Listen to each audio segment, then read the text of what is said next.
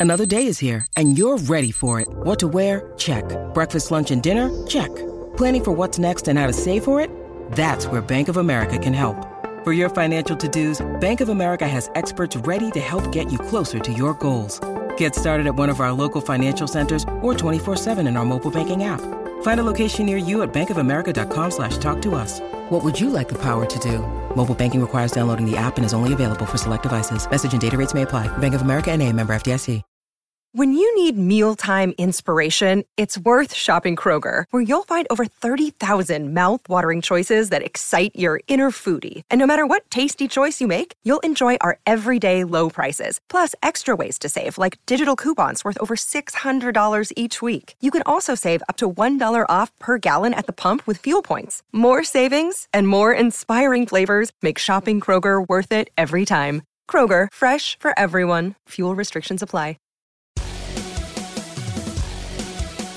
Welcome aboard, Giants fans, to episode 72 of Talk is Cheaper, New York Giants podcast right here on NJ.com. I'm Joe Giglio, joined as always by James Kratch and Dan Duggan. They cover the Giants for NJ Advanced Media. They were at MetLife Stadium on Sunday afternoon and watched the Giants finally get past the Eagles after many years uh, of failing in that department. A 28 23 victory. The Giants are now 5 and 3 at the midway point of the season. And despite some flaws, looking like they're poised to be in this thing the entire way. James, we'll start with you. I mean, that was you know we had conversation earlier in the year about how this Giants team maybe was different than last year because they were winning games that they would have lost last year. That's what I thought at the end of this one. That the Giants weren't perfect. The Eagles helped them out, but that was a game they probably would have lost last year, and they just found a way this time. Oh, definitely. I mean, that was kind of out of 2015, you know, central casting. You have the backbreaking interception by Eli Manning, and yes, it was a tip ball. It wasn't necessarily it wasn't his fault, but still, situation where the Giants need one first down to end the game, and they don't get it.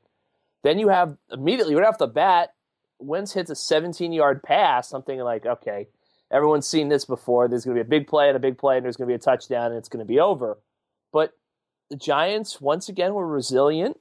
They held in there like they have all season long as a defense. They got off the field at the end. You know, I think you. I thought Trevin Wade had good coverage on that last pass to the end zone. I also thought that maybe a better throw or something, and it could have been a touchdown there. Eagles would have had a shot, and who knows what would have happened after that if they had scored. But the Giants' defense, they won three straight games, and the defense has been integral in all three victories. And that's something that you were not able to say last year. I think the stat was they were three and eight last year in games decided by seven or points, seven points or less. They're five and two this year, and they're really five and one because they lost by seven points to the Packers. But we all know that was just a backdoor, you know, cut it to seven. You know, the Packers really dominated in that game. It was not that close. So they are the defense is much better, obviously, and not only are they are they better than they were last year, but they're winning games now, which is something that I don't think anyone expected us to say coming into the season. Yeah, and maybe it's sometimes better to be lucky than good, or at least good in close games, and and they've been that. And Dan, as you watched that unfold yesterday, I mean, the Giants go up big early. I thought, all right, they're really going to take it to them today. But then, you know, the, the, Eagles got back in that game, and the Giants had a had a really fight to finish it. What were, when did you realize, or did it take until Matthews didn't catch the ball in the end zone there, that they were going to be able to get out of there with that win? Oh yeah, absolutely. I think even anyone on that defense who tells you otherwise is lying because uh, things got pretty hairy there. It's funny you say they got such a hot start. It was almost uh, kind of a blessing and a curse because there was so much time left for the Eagles to come back. You kind of figured they weren't going to score, you know, a touchdown every two minutes, which is the pace they're on. So, uh, you know, things in the NFL tend to even out, and, and obviously they did. Uh, you know, as James alluded to, there was plenty of chances to put that game away and not have us sitting on the edge of our seat and having to have a running game story that accounts for a win and a loss, which uh, might be a little inside baseball, but that's always fun for us reporters. Um, it's just the way this team is. And, and I mean, at some point, it's uh, you know it's more than just a fluke. I mean, they do have something where you know Ben McAdoo said, you know, we believe, and again, that's uh, that's something that you know you don't always want to be in this position, but the fact that they've been in it over and over and come through, uh, it's certainly a good sign at this point. It is, and I think the other thing that that we have to bring up because it is. You know, it's a it's a significant part of this season is the NFC is down, right? Outside of the Cowboys, the NFC doesn't seem to have any great teams, and the Cowboys will see how great they are as things revolve. But right now, you know, they're that one team, and it's a muddled conference right now, James. And the crazy part is the Giants right now would be in the playoffs, and they've banked these extra wins. I mean, everyone seems to be between five and three wins.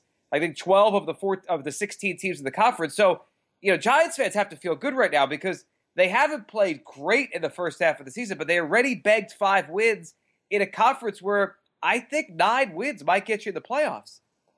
Definitely. I mean, look, I think the Giants fans, you have to feel great about where you are. They haven't been great. I think there's still a lot of issues with this team on both sides of the ball. But you're five and three. I think you're right, Joe. That puts you in great position for a wild card. But uh, we ran this on NJ.com this uh, Monday morning. The remaining schedules for the four NFC East teams. The Giants, they need to focus on trying to win the division still. I know Dallas looks like they're running away with it at seven and one, but you know, the Giants beat the Cowboys in week one. I think it was a vastly different Cowboys team than the one that they put on the field in Cleveland yesterday. But you know, the Giants have a win over hand the Cowboys. They're they're the only team in the NFC East that has a remaining schedule with a combined win loss record is under 500. They have a pretty favorable schedule coming up. I mean, the Bengals are going to be tough on Monday night, but then you've got the Bears, the Browns, the Steelers, who all of a sudden are four and four and look like they're in a little bit of a mess. So the Giants have got to look at that that December matchup with the Cowboys, in my opinion, and say our goal is to get there within a game of the division because we're trying to win the NFC East. We know we probably have the wild card to fall back on as long as we keep winning, but the goal should be to get the East. And if you can get to the East, this is going to sound crazy, and I don't think this is actually going to happen. But is home field advantage really that far out of the equation? Well, probably depends on what they do over these next three or four weeks, right, Dan? I'm looking at the schedule right now that James just alluded to.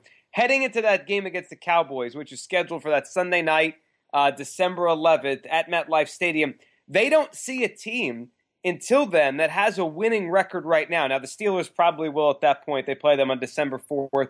The Bengals are probably better than under 500, which they are right now, but that's the reality of it. Bengals, Bears, Browns, Steelers none of those teams right now today have a winning record. Yeah, I mean, this was the point I think we all circled when, we, when we've done this podcast at different times. When you look at the schedule, this was the time to kind of make some hay because they obviously had a brutal uh, schedule to open the season. At the same time, I mean, obviously you throw the Browns out because they're in, they're in a different league uh, than everybody else. But a lot of these teams, you know, the Steelers are four and four, and the the Bengals are what three, four, and one. I mean, they're not that much different than the Giants. I mean, you know, a lot of as the Giants have shown, a lot of games hinge on one or two plays and I think there's so much parity in this league. The teams basically five through 25 are pretty interchangeable. So I wouldn't say start just you know looking at records and, and checking off W's. I'm sure most of these games coming up are going to be dogfights because that's pretty much how most of the games in the league are, and and certainly for the Giants, they've had a tendency to obviously play uh, a lot of close games.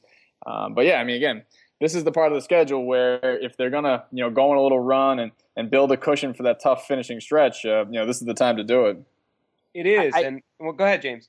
I was going to say, I think Dan's right. You can't look at the schedule and say, okay, they're going to win all these games. But I just think, you know, last year when, when the Giants were in the playoff hunt, they basically were there because of circumstances, and they basically the whole goal was let's just be mediocre, and everyone else will collapse around us, and then we'll somehow get into the playoffs. And I feel when they started this season, it was more of a okay, maybe they can win the NFC East at nine and seven, or they can squeeze out a wild card, but they're five and three, but even with all their issues aside, and they have some significant weaknesses, I think now with this win over the Eagles in hand, looking at these next four games, they have to sit there internally at least and say, we have to shoot for everything because everything is potentially on the table for us. Now, I could see them losing to the Bengals on Monday night. I could see them losing to the Bears at home. I could even see this team losing to the Browns in Cleveland because that's just the way the NFL works. But and I think you're right, guys are right. The Steelers will probably be over 500, and once Roethlisberger is healthy and back in the swing of things, they'll probably be a totally different team. But it's all there for the Giants if they continue to play the way they are. They, I think they should have much bigger goals than maybe what we expected them to have coming into the season, just because of the way the NFC is, not because the Giants are necessarily this great team, but just because the conference is down as a whole. It is. I mean, this is wide open here, and now they can start believing, like we said they are. They're five and three at the midway point.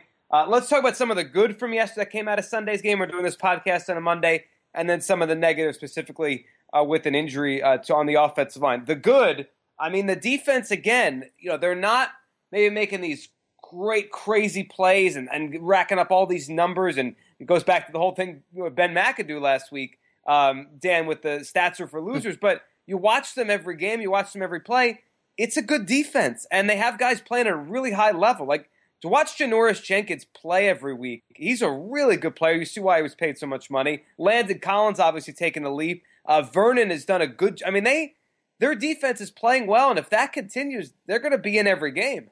Yeah, and I think it's really a great blend because obviously everyone likes to harp on the two hundred million dollars, and, and that was a, a much needed investment, and and all of those guys in their own way have contributed to this defense. But I really think uh, some of the best players are a guy like Keenan Robinson, who was kind of just one of those off the scrap heap type linebackers that, that float around the league every offseason. And obviously, the biggest thing that held him back in the past was health. And, you know, knock on wood if you're a Giants fan, he's been healthy and he's been tremendous. I mean, he's just made, he's made such a difference, especially for a team that uh, had trouble covering backs out of the uh, out of the backfield and even that tackle he makes on special teams on Sproles and the punt return. I mean, he just seems to have a knack for always being around the action, and, and it was just really a great under the radar pickup.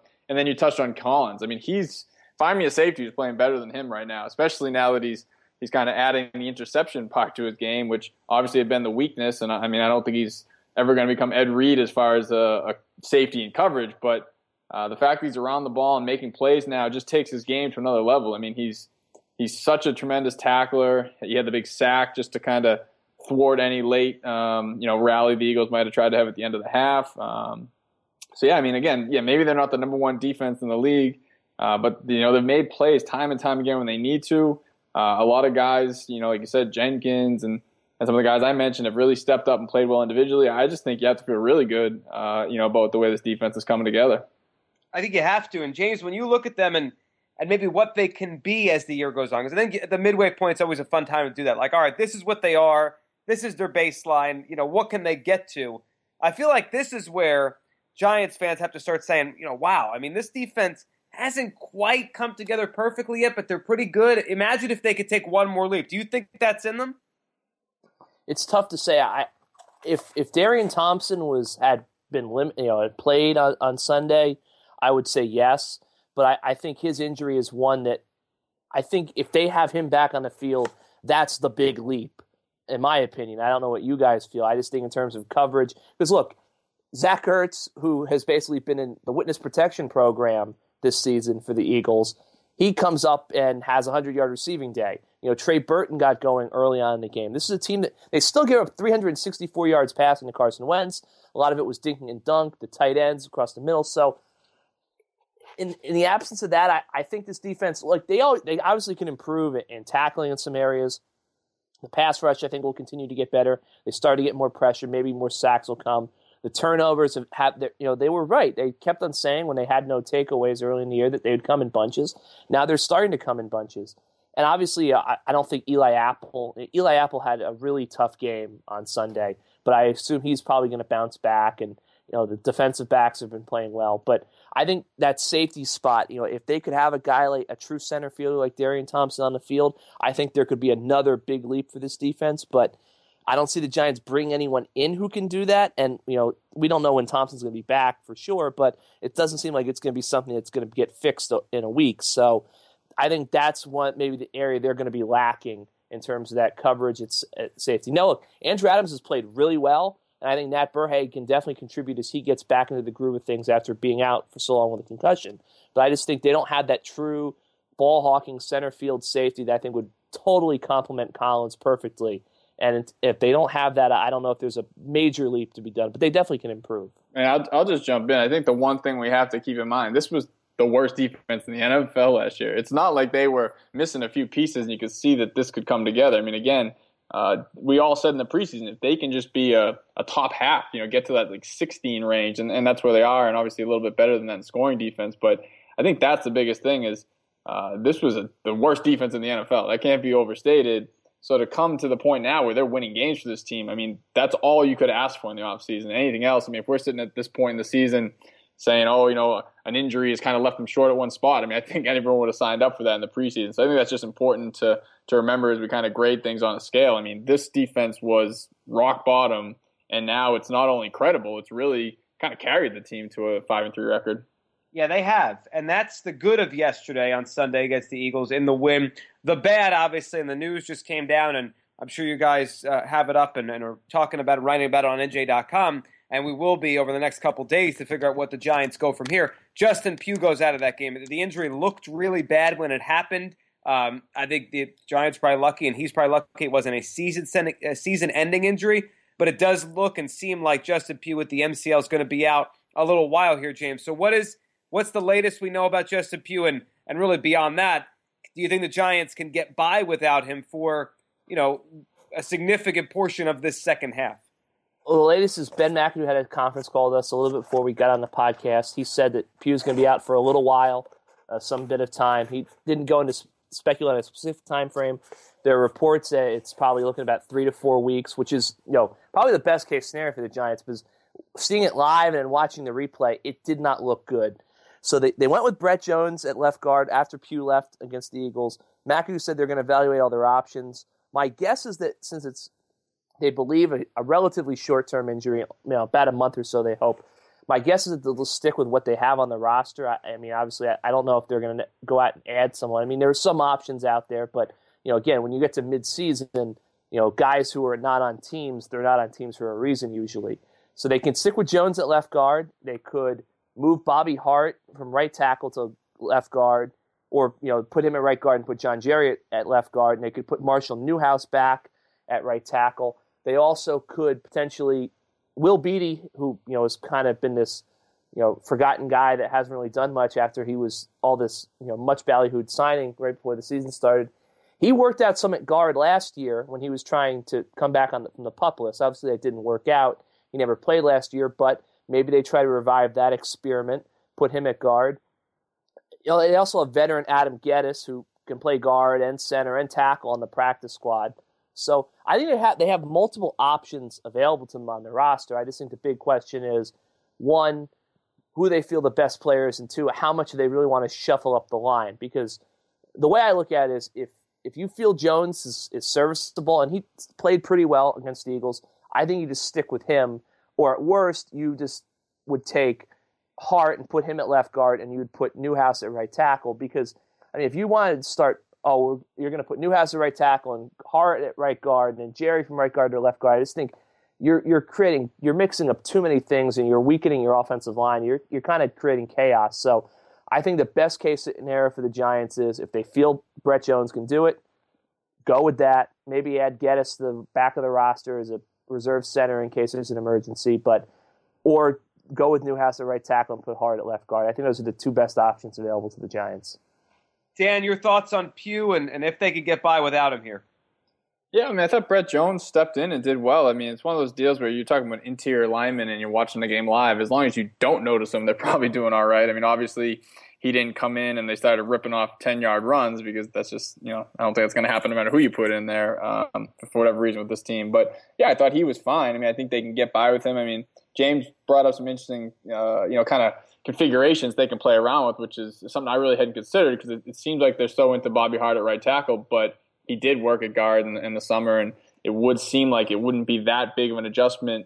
Um, if you want to get your five best on the field, you might say, well, Marshall Newhouse is our sixth best offensive lineman, so put him at right tackle and, and bump Hart inside. But again, I don't know if you want to mess with what's kind of working as far as what Hart's doing. So it's uh, it's gonna be interesting to see how they handle it. I do think though that if it's you know if it's a couple of weeks, I, I think you know I feel comfortable with what I saw from Brett Jones to to roll him out there. I should also mention, I don't know if he's really done it in his career, but but Newhouse is a guy who probably could play guard too if they wanted to go that way. I, I would assume that would probably be lower on their list of options, but they also could do that.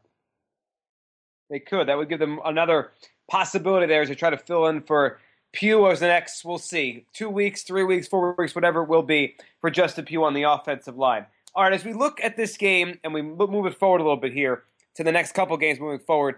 The one thing that I think every Giants fan out there, James, takes for granted, or we just, you know, everyone just kind of assumes a base level of play after all these years, is from Eli Manning. And, and yesterday on Sunday, it had basically everything an Eli Manning game usually does with some big plays, a turnover possibly, uh, ultimately a lot of big numbers, and another healthy start. I mean, it's crazy to look up, and they kept showing this on Fox during the game uh, while you guys were there. I mean, where he ranks now in the NFL all time in some passing categories. I mean, he's seventh now all time in touchdown passes, ninth all time in passing yards, eighth and fourth quarter comebacks. He has the third longest active uh, consecutive game streak. Well, the longest active, but the third longest ever for a consecutive game streak. After watching him uh, for the first half again, and you know, at an advanced age after a contract, just your thoughts on Eli and, and what he just does every week, James. He gives him a chance to win every week. I think, with the exception of the Green Bay game where I thought he was really poor. He, he gives him a chance to win, and I think that's all they can ask for. I think you're right. The stats are very impressive.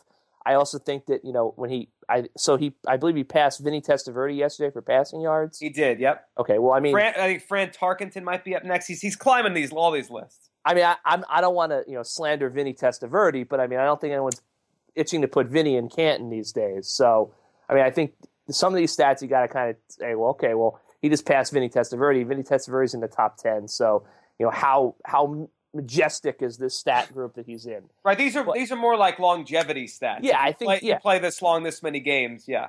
I mean, look, that that's probably the biggest thing that Eli has ever done for the Giants beyond you know winning two Super Bowls. He's there every day. He's steady. He's healthy. He takes hits. He gets back up. You know, you know, with the Giants obviously with, with Ryan Nassib battling a sore elbow and, and Josh Johnson, you know, that's the most quarterback intrigue I think the Giants have had in like years. Is that who is going to be the backup quarterback against the Eagles, Josh Johnson or, or Ryan Nassib? I mean, the Giants are incredibly fortunate. They do not have to do worry about their quarterback. And when they go to the, the NFL draft, the combine, the Senior Bowl, and all these teams are like the Eagles with Howie Roseman. I mean, Howie and Doug, like their whole future is tied on to Carson Wentz making it. The Giants don't have to sit there and worry about, oh, well, this kid's got to make it or we're all fired because they've had their kid for 13 years now and he, he's never he's always there. He always answers the bell. So I think that's Eli's biggest benefit to the Giants is that he's there every day. He's a steady face of the franchise. They don't have to ever really worry about quarterback drama. And someday, you know, he'll his career will end and they'll suddenly realize, wow, that was really we had it good for however long he stays. Yeah, it is true. I mean, it's an amazing run he's been on here, uh, and the Giants continue to have it with him. So, Dan, before the show today, you threw out a question on Twitter for some uh, some feedback from listeners, what they wanted to have us talk about. And the one thing that was asked that we uh, discussed here on this episode was about Paul Perkins. And I saw you had a post on NJ.com about the snap counts and kind of a youth movement. Now, as usual, the Giants didn't run the ball very effectively, but it wasn't hard to see uh, 11 carries for Paul Perkins, and a lot of those carries, at least ones that stood out to me late in that game, as the Giants tried to finish it. Perkins was the guy with the ball. What do we read into that? Uh, yeah, I mean, I think the the torch has been passed, the guard is changing, whatever cliche you want to use. I mean, the fact that he got those fourth quarter carries, I think, says a lot more than even the fact that he and Rashad Jennings both had 11 carries. The fact that they trusted him uh, with the game on the line, especially a guy who you know had a little bit of a fumbling problem in the preseason. Uh, I mean, I think it just comes down to me. He is a far superior runner. I I don't understand how anyone can watch him run with the ball and watch Rashad Jennings run with the ball and even think it's close. I mean, if you're going to say Rashad Jennings has to still play because he knows the offense better, better pass protection, yada yada yada, I'll buy that to an extent. But the position's running back. You need to give the ball to the guy who is better running with it. It seems pretty simple, right? Uh, there was a there was a play yesterday where he took a toss sweep that I promise you, and I don't mean to dump on Rashad Jennings. He's had a good career and he's a great teammate and yeah, all that good stuff. But there's no way he gets. I think you know Perkins got 12 yards or so on the carry, 14 yards maybe on the carry. Jennings probably gets two, three. I mean, Perkins just has that extra little bit of wiggle and elusiveness that you need. Again, he's not; these guys aren't running behind the Cowboys' offensive line where there's just gaping holes, and maybe a, a hard charging guy like Jennings uh, would be really effective you need to make something happen when there isn't a lot of room. And again, I just don't think it's close. I mean, Jennings kind of puts the head down uh, and just kind of barrels straight ahead. Doesn't really show any vision uh, or really any explosiveness. And I think that's what Perkins has. Now, at the end of the day, Perkins didn't have a great line yesterday 11 carries for 32 yards. I mean, again, a lot of these carries up the middle are just getting swallowed up, and, and Barry Sanders couldn't have done anything with them.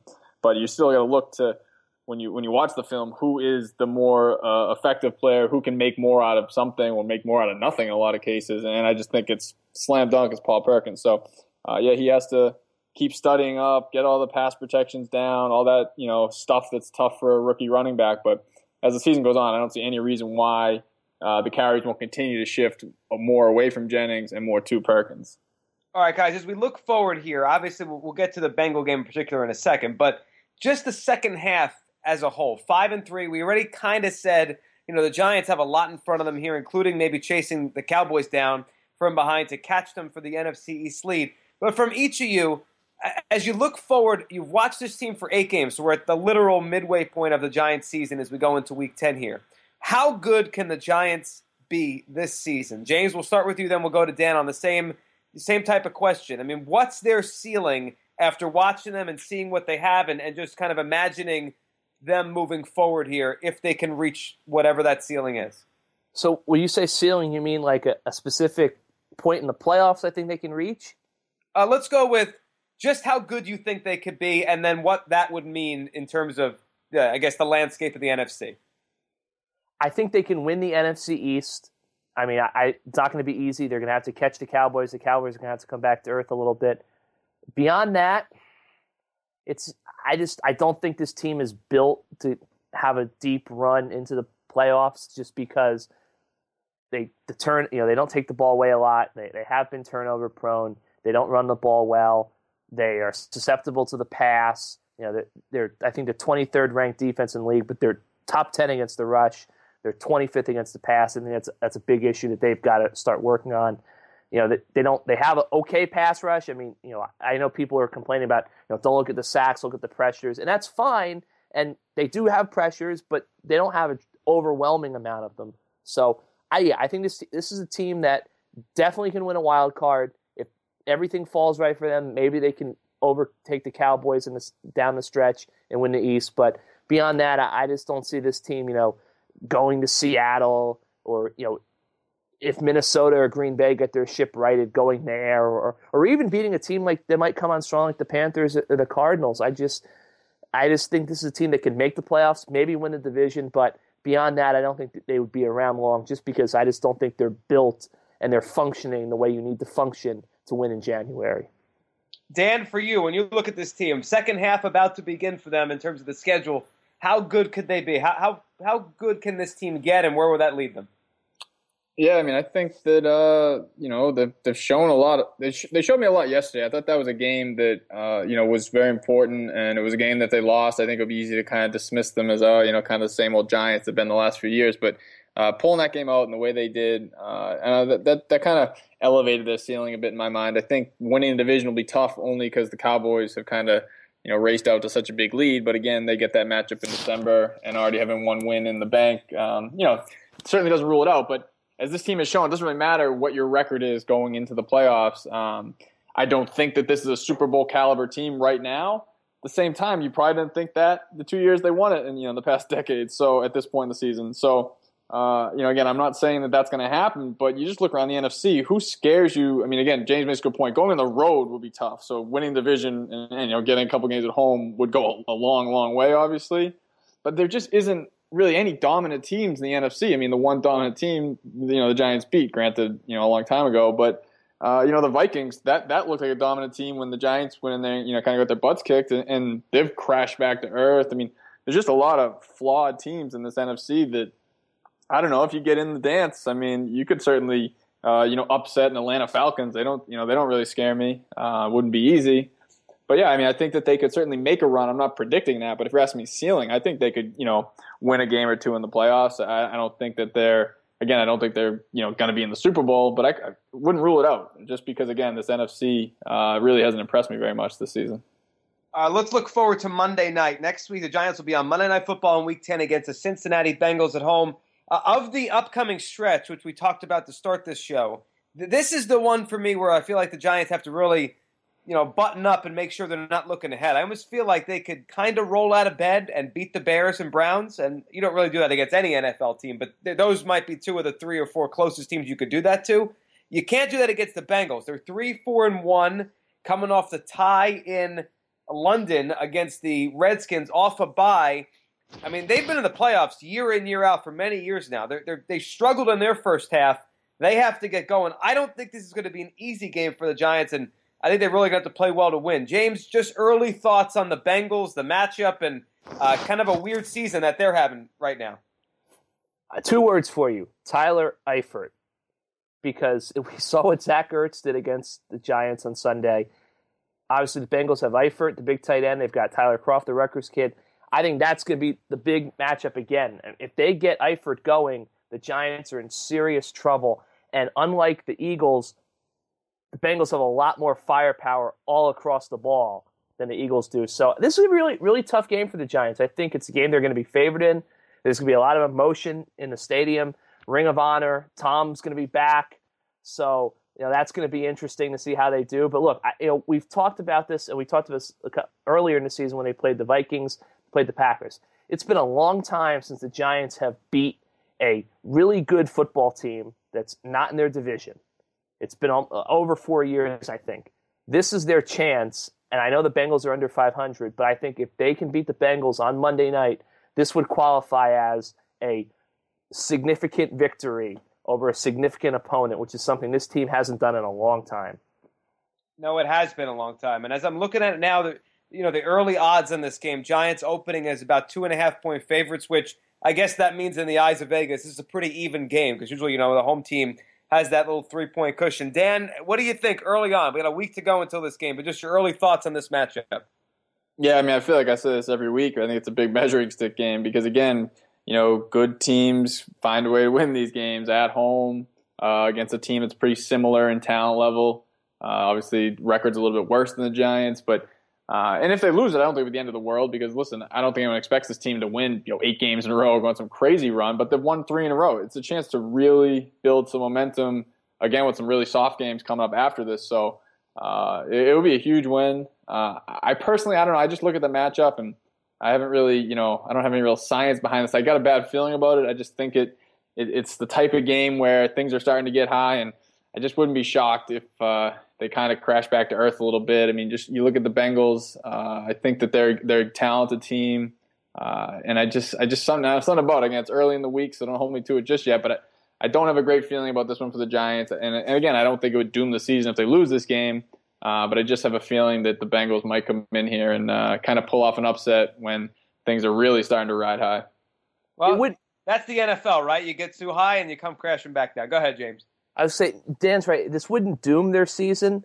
It, I think it would make it a heck of a lot easier to kind of navigate what's coming because look, I, I don't know about you guys. I think if, if the Giants beat the Bengals on Monday night, I think it would be their biggest win of this. It'd be the biggest win they've had since I've been on the beat for sure. What What would you guys say?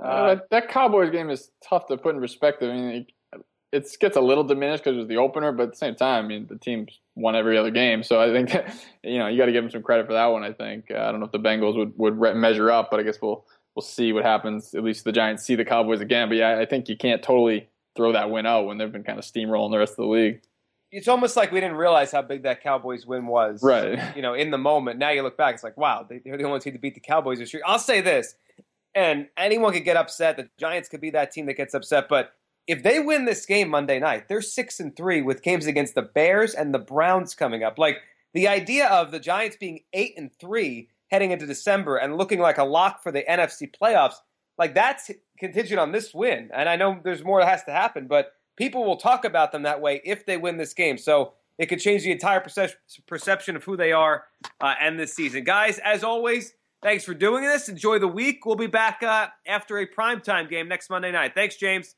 You got it, Joe. Thank you. And thanks to you for doing this, Dan. Yeah, thanks a lot, Joe. Thanks to all of you for listening, reaching out with questions, of course, leaving us ratings on iTunes. We'll be back next week for another episode of Talk is Cheap right here on NJ.com. You can subscribe on iTunes, Stitcher, SoundCloud anywhere you listen to podcasts. Uh, you can subscribe and listen and be part of the show. Talk to you guys next week.